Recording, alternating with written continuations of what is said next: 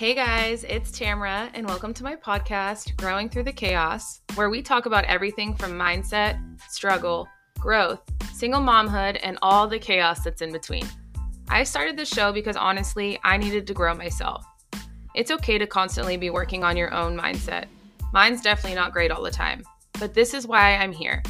I want to grow with my listeners. I've gone through a lot the last few years and have had to rebuild it all while healing and being a newly single mom. I've learned that every day is a new adventure, and I'm really excited that you chose to come along with me. Let's grow together.